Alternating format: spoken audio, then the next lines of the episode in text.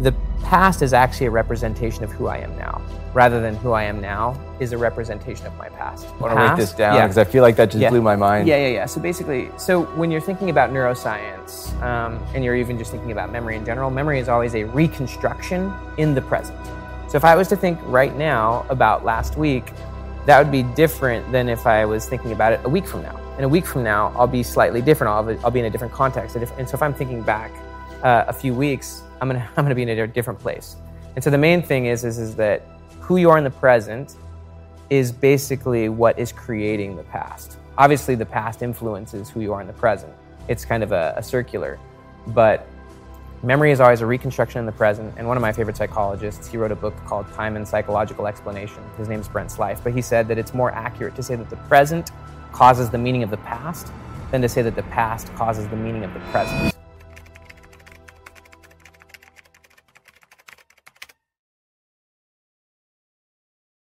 How would you how would you offer advice to somebody who feels like this all sounds cool, Dr. Benjamin, but I'm literally locked in the moment right now, and I, I don't have a lot of headspace or slack in my life to do anything otherwise. Yeah, definitely. One thought I will say to this person that you're describing is, is like it's very common to get absorbed in the present and to and to think that the present is all that matters rather than to kind of thoughtfully look at it, maybe get in touch.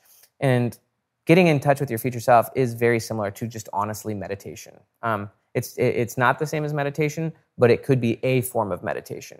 And so I would argue if you're not taking time regularly, even to just sit and just like think for even like five or ten minutes, but like that everything feels too overwhelming, then you're from my view, you're definitely like probably off course. And like so getting connected with the future self, a lot of it's just really about like, am I on the right track? Am I on a track I want to be on? Do I like this? It's really a way of having conversations with yourself.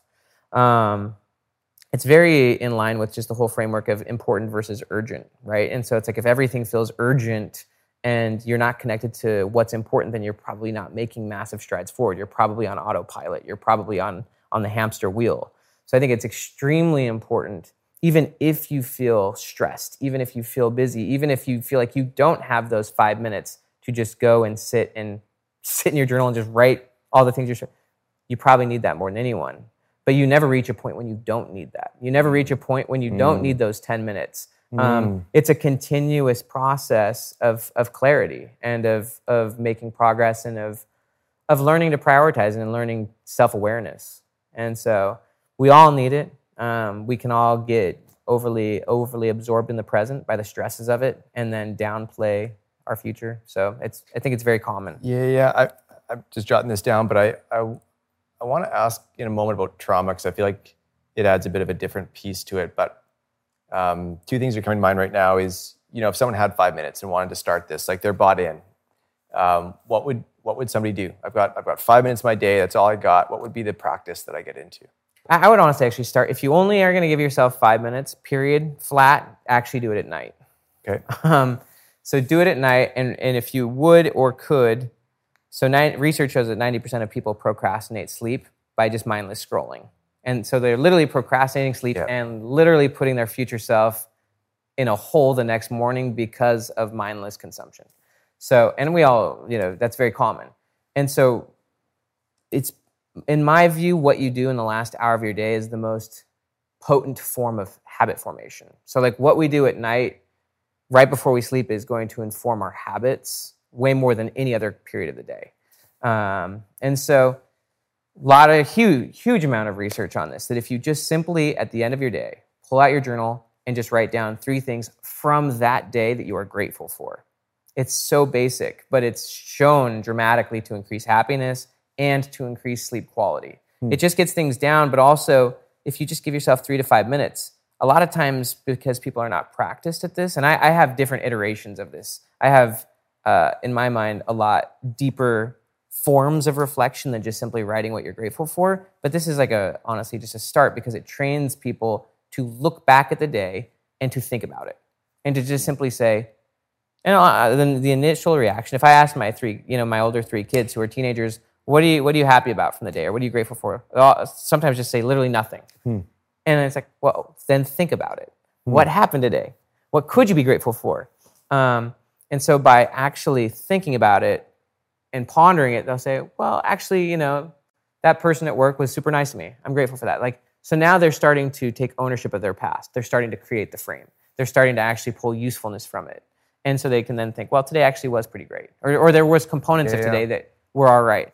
And so just by simply doing that, that's a, that's a great start. My, my view is, is you can take it a step further. Um, Because that would be Yeah. shape. That would be kind of providing meaning or, or kind of looking back and reshaping how you're interpreting now. Like that's a That's a what you're look, doing. right? Reflection. you are shaping the meaning of the past in the present, in your journal. And But- you're now framing the day as useful. Yeah, yeah, yeah. Okay, okay. And so I think that, that idea of like gratitude journals makes sense. I'm curious how it connects to the future self part. Because look, you know, reflection is is a different mechanism than looking forward. So then, Yeah. what's that piece look like? Yeah, yeah, yeah. I got you. Well, so so here's how I do it. I actually don't do it in that form, but that's like honestly basic. Like if people like really, if, if people really want to get started and they only have five minutes and they're not. So how I do it is, and this is still starting with the night. How I do it is, is at the end of the day, I think, how am I different from who I was when I woke up? The reason this is super important, I know that this is not future self. This is me again re-relating to my past self. Is is that if I thought about it, just like with thinking about those three gratitudes, if I actually think about it, and I say, how am I a different person than I was this morning when I woke up? The initial reaction would be, I'm not. It's only been like 12 hours. How could I be different? But if I really think about it, what do I now know that I didn't know before? Um, what you know what experiences have i had that my prior self hadn't had when i had just woken up and if i actually think about it just like gratitude i'm creating the frame of my past i actually can and do see that i am different than my past self even 12 13 hours ago or the night before 24 hours ago and by by actually focusing on that and by appreciating that i now acknowledge that i've changed which increases my psychological flexibility it allows me to see that I am not the same person, that I am growing, that I am evolving, which is really useful for then getting skillful at re, you know, at thinking of your future self as a different person. If I'm different from who I was 24 hours from now, then it's it's likely that my future self could be different in 24 hours in positive, meaningful, and even self-directed ways. And so I just think that it's really mastery of the past is is very powerful for also developing mastery of your future. Um, so I don't know if you wanted to note, Yeah, note that. I mean, I'm very happy to share starter points on getting connected to the future self, but I just think that it's it's incredibly useful to to recognize the differences between your current and your past self, and also very useful to be explicit about that. And by writing it down, that's actually part of the integration process.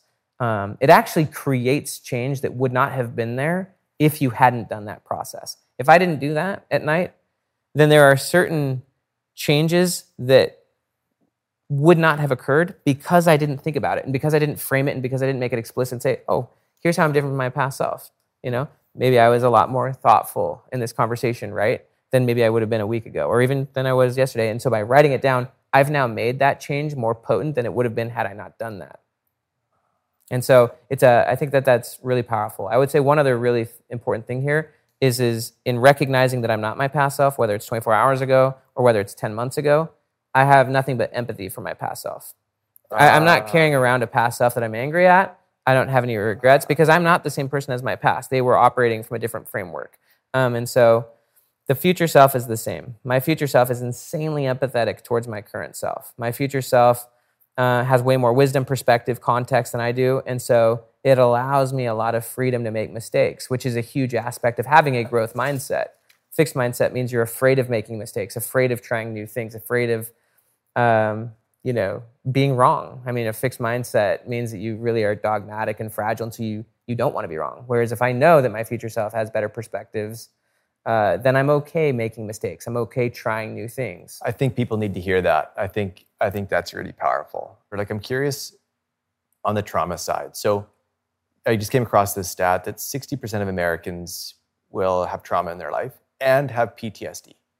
And so to me, that's not just, I mean, part of it's having empathy for your past self, but there's a, a moment or something locked in time or a trigger that's just causing you to keep getting pulled back there. How how could this be applied to help somebody get unlocked from something that feels very traumatic in that way?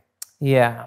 Uh, obviously, we, you know, you're not given the toolkit when you're born Yeah, yeah, yeah. to to having what, what I'm calling psychological flexibility. This is a, a really high bar of what would be called emotional intelligence. Um, but the more emotionally intelligent you get, again, the less dogmatic you see a certain thing.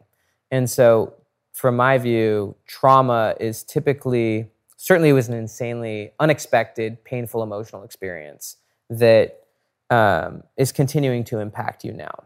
Even if you're long away from the experience.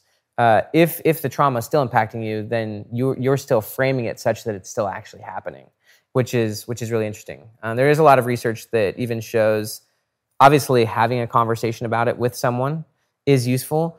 Um, further research showing if you can just think about what you learned from it. So that's a big part of post traumatic growth. I'm a lot more aggressive about it, uh, frankly. Like I'm I'm regularly seeking to turn it into benefits as fast as possible, which is um, it fits along the lines of anti-fragile versus fragile. So like anti-fragile is a framework created by Nassim Taleb, but it's really about how no matter what happens to you, whether you're at a peak or in a valley, whatever, if it's if it's something negative, you're as soon as possible turning it into benefits, um, turning it into gains would be the language that we Anti-fragile, that's what it's called. Oh yeah, anti-fragile means it's the opposite of fragile. So fragile means if something negative happens, um, you know you're worse off as a result. It creates more entropy into the future, um, and that's also a view where the past is driving the present. Yep. But if you recognize that it's actually the present that re, that drives the past, that you know, and I'm talking purely in psychological terms, that it's the present Drives the that meaning of the past. deeply, yeah, it, it it drives the framing of the past, the context, which determines the content,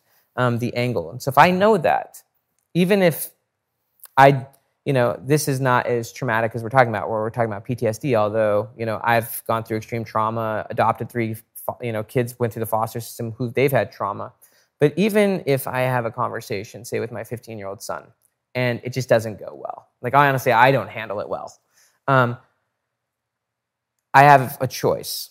Like I either can re- re- reshape it, reshape the meaning of that conversation, turn it into something beneficial, um, turn it into learning and growth, or just let it be. Uh, and and if I don't do anything about it, then the past is going to dictate the present rather than the present dictating the past. And so, um, from my standpoint, it it's just very useful for me to know that either on a time frame. So let me just say, like from here to the last year, or specific events. I have a lot of control over what those mean. I have a lot of control over framing what it means. What does my last year mean? What was the good of it? What was, you know, do I want to do I want to look at it from a positive or from a negative, but also specific events. My parents getting divorced, right? Me being in a, a car crash that almost kills my mom, right? I can think on certain events and I can say, well, there's one of two ways. Either my present is is shaping it or it's shaping my present. And usually with trauma, the past is still determining the present. There isn't a lot of proactive in the present, taking control, approaching it, um, and wanting to do something about it. You, you have, you can't. It's not going to change in a positive way by chance. It literally has to by choice. And at some point, you have to directly approach it and decide, I'm going to do something different here. I'm going to look at this different. Everything is approach or avoid. Wow. Everything is approach or avoid. Yeah. I've got, I've got, I feel like I've got so many questions forming, but you mentioned Go ahead earlier and there's- throw it. I mean, we can- we can work second framework you wanted to bring up, and so I just want to circle back. I mean, I don't know if it's directly useful anymore. Okay. Um, I think that uh, I, I just want to emphasize really quickly what we're saying that the past is either an asset or it's a liability. And if it's an asset, that means it's something that's continuing to pay you more and more. You believe that the present and future are better as a result. Um, that there, that because of that experience, you're continuing to get kind of interest in the present and future. Whereas if it's a liability, you believe it's continuing to drain your present and future. And that is all based on how you're choosing to frame it, what you're choosing to do with it. And in the beginning, you may not feel like you have choice in the matter. Like, how could you see it any different? Yeah. Um, and that's like the ability to get to the point where you where you start to try and you start to believe that it's possible and then you start to work on it maybe even start to get help in looking at it from a different angle starting to learn from it starting to um, think that it was something useful. Even if you you could, you could find reasons just like finding things you're grateful for at the end of the day you've got to like actually exert some creativity on it. You have to actually like it is creativity just as much as creativity towards your future